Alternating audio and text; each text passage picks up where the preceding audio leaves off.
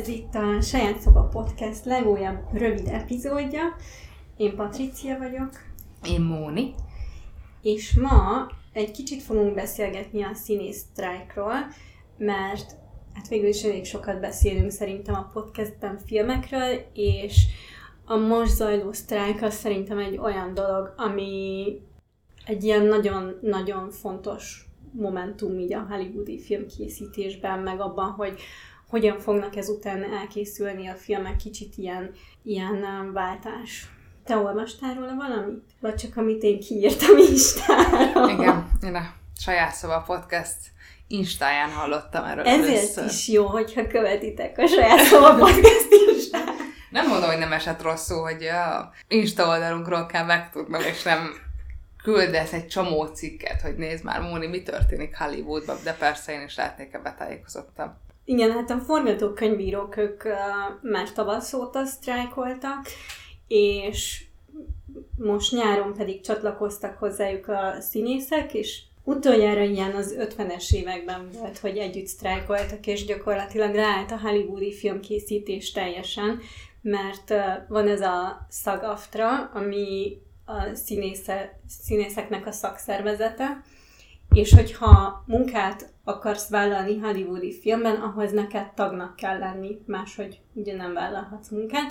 Szóval Amerikában nagyon jól működnek a szakszervezetek, és szerintem ezért is tudnak uh, ott így érdekérvényesítőek lenni a sztrájkok, mert uh, az, itt a színész sztrájkot ezt ilyen kilencvennyolc százalékos egyetértéssel szavazták meg, és tényleg az van, hogy most senki nem dolgozik. Ami, gondolj bele itt például, mi lenne, hogyha így lépnének föl akár a tanárok, vagy bárki, és amúgy szerintem így kéne, szóval ez a helyes út a sztrájkhoz. Hát hogy... csak ugye a sztrájkjogot meg elvették, nem véletlenül. Igen, igen. Itthon. És ott amúgy most úgy csinálják, hogy azoknak, akik nem dolgoznak, azok kapnak fizetést, mert néhány színész ilyen rengeteg sok pénzt belerakott ebbe.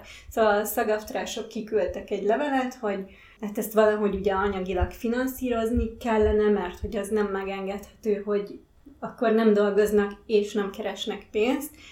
És akkor fogta magát néhány ilyen extra híres ember, akinek rengeteg sok pénze van, és rögtön átutalt nekik ilyen iszonyú sokat, és azóta abból tartják ezt fönn. Wow. Nyilván kisebb pénzeket is kaptak, de a, azt hiszem ilyen tíz-tizenkét ember volt ez, aki ilyen nagyon-nagyon nagy összeget adott.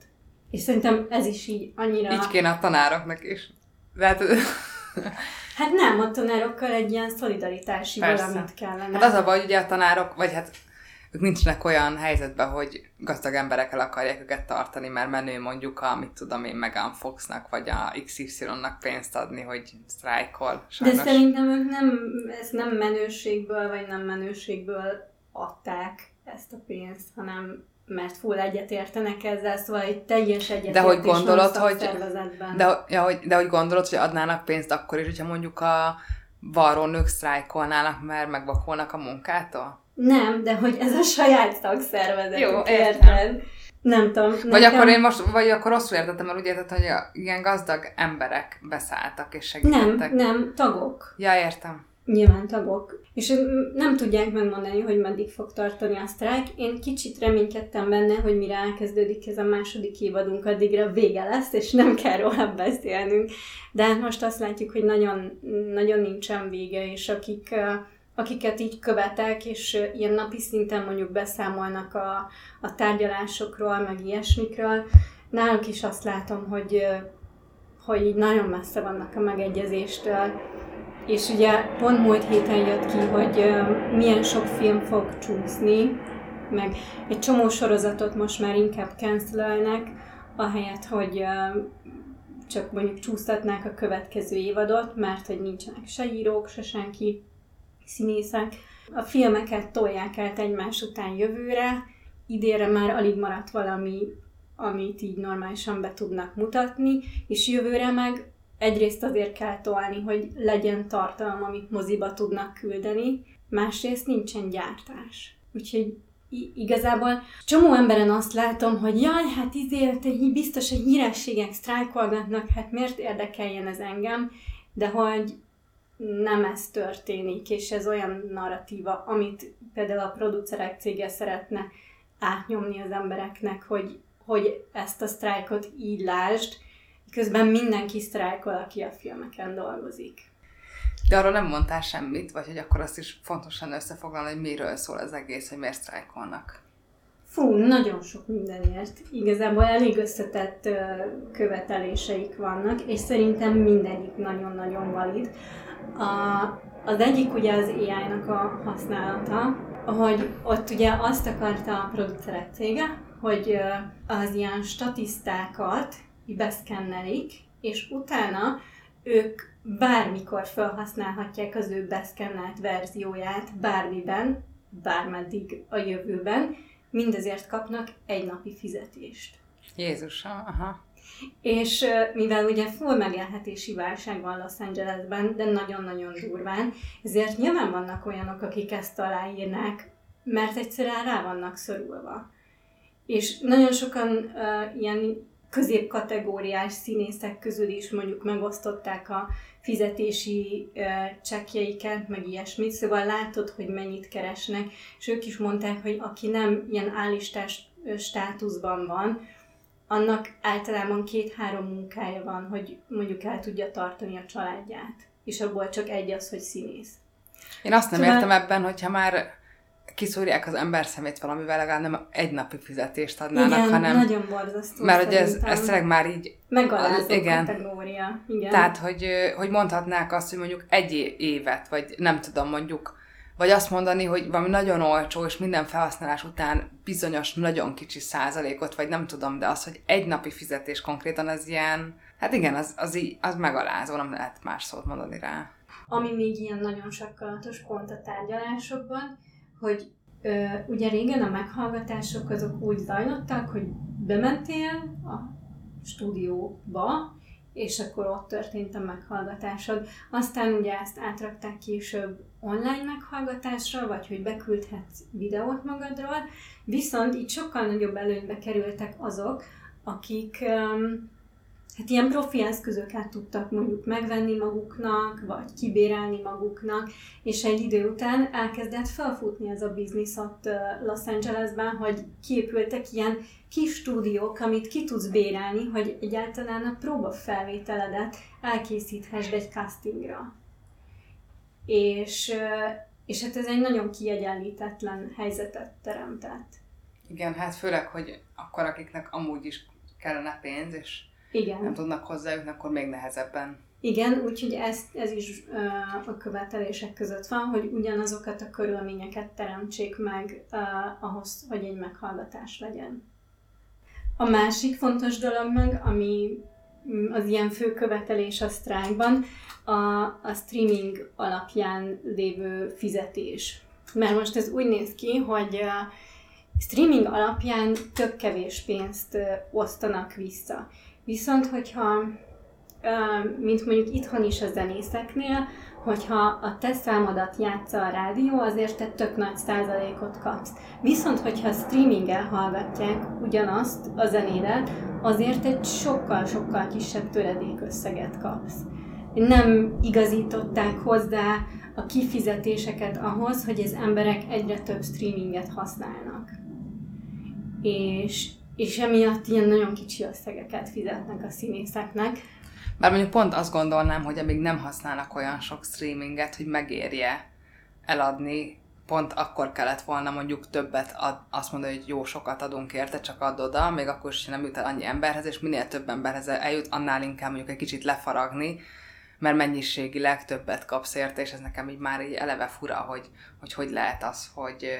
Már eleve úgy indultak, hogy nagyon-nagyon kevés pénzt adnak azért, hogy, hogy a streaming nem tudom, hogy tudták-e az elején, hogy hova fog kifutni a streaming, mert azért az annyira folyamatosan változik, pont néztem erre számokat, hogy ami mondjuk a Netflixnek a kínálata volt az elején, annál most sokkal kevesebb tartalom van a Netflixen. Szóval, hogy egyre kevésbé éri meg a streamingeseknek föntartani egy ilyen nagyon nagy portfóliót. Viszont, ami még szerintem a streamingben tök érdekes, hogy uh, ugye vannak már olyan tartalmak, amik nem jönnek ki máshol, és fizikai példány sem készül belőlük, ezért amit, hogyha valami így leszedik a streamingről, akkor az utána nincs. Míg, mit tudom én, hogyha van egy Paramount gyártású film, fölkerül a streamingre is, de megjelenik dé vé dén is, és a dé vé dé eladásokból mondjuk sokkal több pénzt kap meg az a színész, aki dolgozott benne, mint egy olyan filmből, ami csak streamingen van fönt, és bármikor úgy dönthet a szolgáltató, hogy ő leszedi. Uh-huh. És ugye egyre több az ilyen tartalom, és így egyre több az ilyen úgynevezett elveszett média. De gondolom, ezeket bárki kikérheti, szóval azt nem tudom, hogy itt az működik, hogy mondjuk a Netflix csinál egy filmet, és később a Hulu vagy a há bé o meg, meg, megveszi. Szerintem meg lehet ezt venni, csak nem tudom, hogy mennyire adják át ezt másik uh-huh. szolgáltatónak. Na mindegy, szóval ilyenek miatt sztrájkolnak főleg, és akkor még ott vannak az ilyen alapvető emberi jogi dolgok, hogy forgatás napközben neked legyen időt kajálni, aztán, hogy időben fizessenek a stúdiók. Erre is azt mondták, hogy teljesen leszarják, mármint a stúdiók, ők inkább fizetnek büntetést, de nem, fogja, nem fognak időben fizetni. Simán megtehetnék, hogy időben fizetnek. De most ez hogy áll amúgy az, az egész? Mert akkor ezek szerint most nagyon sok mindent eltöröltek, canceláltak, nagyon sok mindent tolódik, és ez megéri nekik, vagy még mindig azt mondják, hogy mert akkor nagyon sok pénzük lehet, és akkor még jobban hát felbasz az, hogy egy napi fizetést adnak. Igen, és inkább fölvettek például egy új pé er céget ennek a kommunikációjára, mint hogy fizessék. Egyébként összességében nézve nem kérnek sok pénzt. Szóval, hogy az az összbevételnek az egy, mit tudom én hány százaléka, ami elmenne ezekre a kifizetésekre, amit mondjuk a színészek meg a forgatókönyvírók kérnek. Ők attól félnek, hogy a más országokban lévő ö, gyártásoknál is követelések lesznek, így például az ilyen keleten gyártott, nagyon kis pénzből ö, alig fizetve valamit az ott dolgozó embereknek, ők is rájönnek, hogy ezért lehet több pénzt kérni, és azt fogják követelni. Szóval nem akarnak erre precedens teremteni, érted? Mármint, hogy most attól félnek mondjuk, hogy a Testvérős lélekről felkerül a Netflixre, és akkor sokat kéne fizetni a magyar színészeknek ezért a filmért? Nem.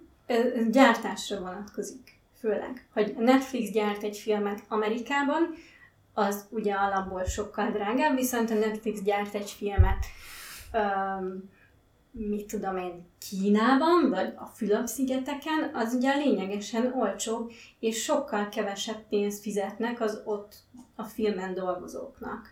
És azt nem akarják a producerek, hogy ők sokkal többet kérjenek.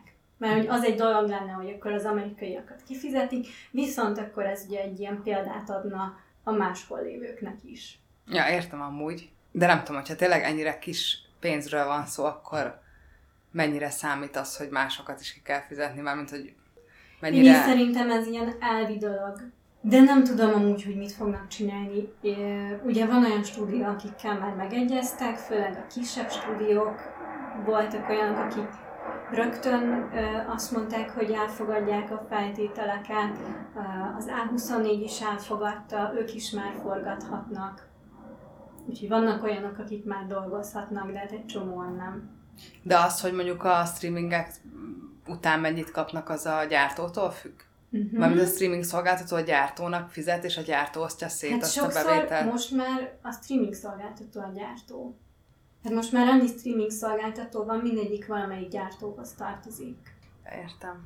És mit, mit gondolsz, hogy hogy fog ez zárulni? Mármint, hogy van esély arra, hogy ezeket így, mondjuk a Netflixből vagy az há bé o-ból ezeket így kiszedjük, mert amúgy meg az há bé o most egy csomószor így, vagy én csak annyit látok, hogy folyton nevet változtat, meg... Folyamatosan változik, mert megvette őket a Discovery, és ott most sok mindent átalakítanak, de egy tegnapi dolog, amit láttam, hogy most azzal kísérleteznek, hogy ilyen cé en en-es hírblokkokat raknak be a filmek közé. Mert hogy miközben nézed a filmet az há bé o-n, ami most már Max lesz, bármikor bekerül Max. Egy uh, ilyen cé en en-es hírblokk. És az miért jó?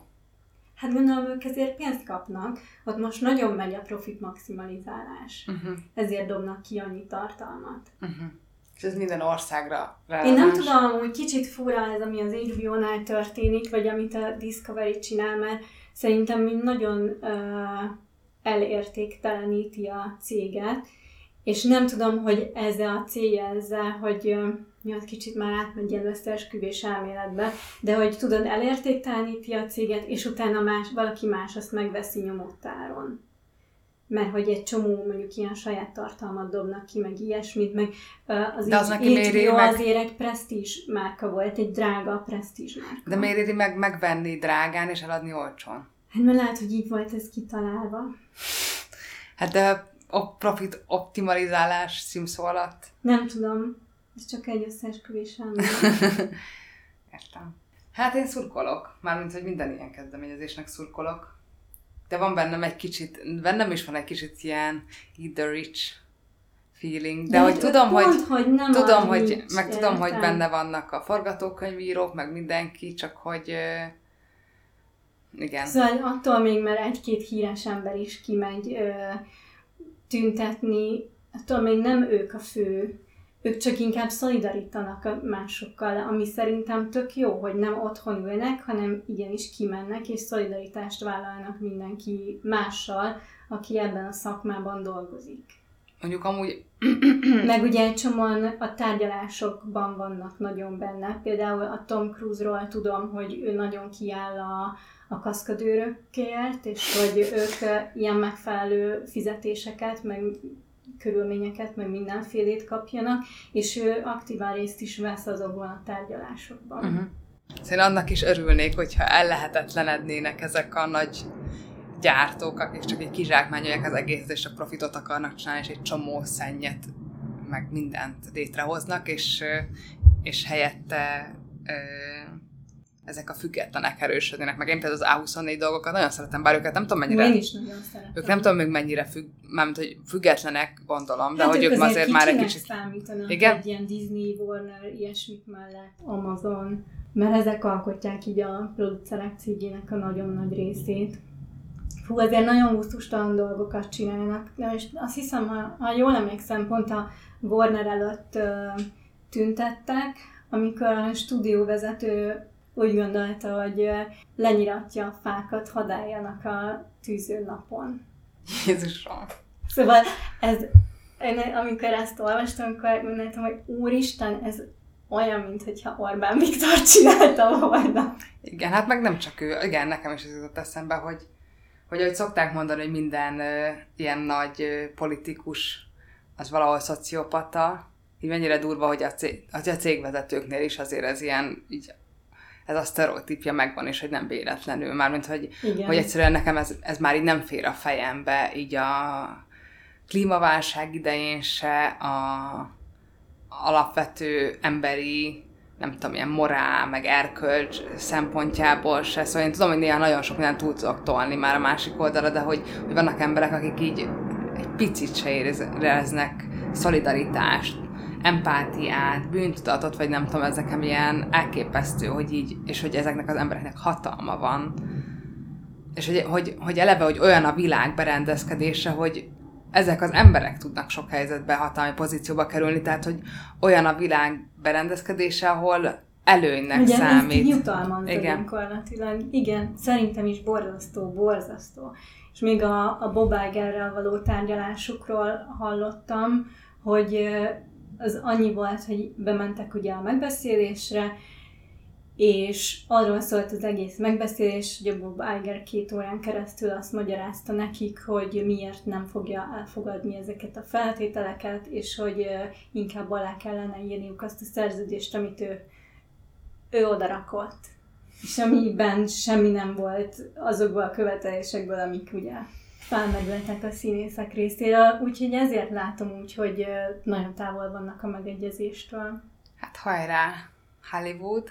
Meg fú, szerintem olyan jó, hogy van egyáltalán egy ilyen szervezetük, ami ilyen erősen tudja őket képviselni. Igen, amúgy itthon is én ezt hiányolom, hogy, hogy most, hogyha ugye pedzegetik, hogy a Demeter is menni fog, és esetleg valaki olyan jön a helyére, vagy nem tudom, Demeter Szilárd, de hogy így, hogy így az van bennem, hogy itt van az egész kulturális közeg már kétezer-tíz óta, és a mai napig nem tudjuk, hogyha jön a még rosszabb, meg hogyha a teljes ellehetetlenítés, és még ez, ezen túl is elvesznek pénzeket, akkor azt hogy tudjuk megakadályozni? Szóval mai napig nincsenek stratégiáink arra, hogy hogyan tudjuk megvédeni a saját jogainkat, hogyan tudunk kiállni a jogainkért, ugyanazokat a köröket futjuk, petíciók, aláírásgyűjtések, tüntetések, és egyszerűen nincsen valami bevált, vagy átgondolt, vagy nem tudom mi ötletünk, és persze nagyon nehéz a sztrájk törvénnyel, meg így az egésznek a... De ezért kell egy nagyon erős szakszervezetet csinálni, én ezt már hát meg ilyen ernyőszervezeteket,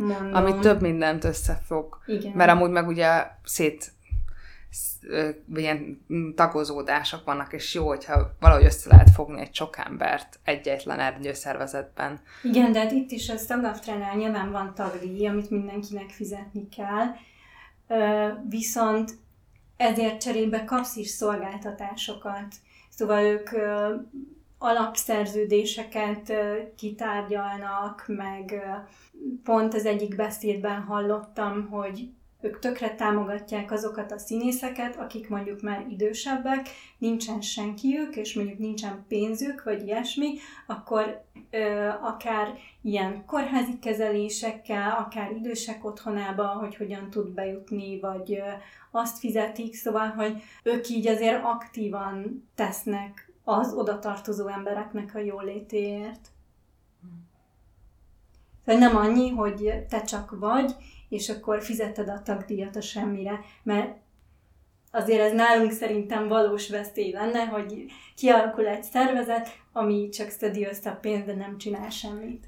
Hát igen, de sokszor azért is van, mert a bürokrácia nagyon nagy, akkor például az irodalmi közegben a szervezeteknél nagyon kevés a működési támogatás, egy ember csinál mindent, nagyon sok papírozás, nagyon sok szervezés, nagyon nehéz bevonni embereket, akik hajlandók ingyen vagy nagyon kevés pénzért dolgozni, szóval, hogy nagyon nehéz ezt így jól felépíteni. Nagyon. De szerintem így ezt így tanulhatnánk ebből a tüntetésből, meg abból, ami most így ott történik, hogy, hogy szerintem hosszú távon csak így lehet elérni dolgokat. Egy, egyetértek amúgy, mármint, hogy a szakszervezetek nagyon-nagyon fontosak lennének. Ha lennének, igen. Úgyhogy szerintem ennyi. Ennyi lett volna az alapinfó a sztrájktól. Hát én is köszönöm, mert akkor most már jobban átlátom én is. De hogy igen, akkor hajrá Hollywood. Igen, és most zajlik éppen amúgy a Velencei Filmfesztivál. Oda tök kevesen mentek el, akik mondjuk elmentek és tagok, ők ilyen külön engedélyt kaptak rá, hogy részt vehessenek, mert amúgy semmi a film promóciójában, meg ilyesmikben sem vehetnének részt tovább. Semmi sajtóeseményen, semmi premiéren, semmi ilyesmin. Úgyhogy nem tudom, amíg nem lesznek új filmek, addig mindenki nézzen régi filmeket, mert nagyon jók vannak. És ne streaming szolgáltatón? Vagy... És ne streaming szolgáltatón, hanem fizessünk a tartalomért, amit megnézünk. Úgy legyen. És köszönjük, hogy meghallgattatok minket. Jövünk jövő héten a következő témával. Sziasztok! Sziasztok!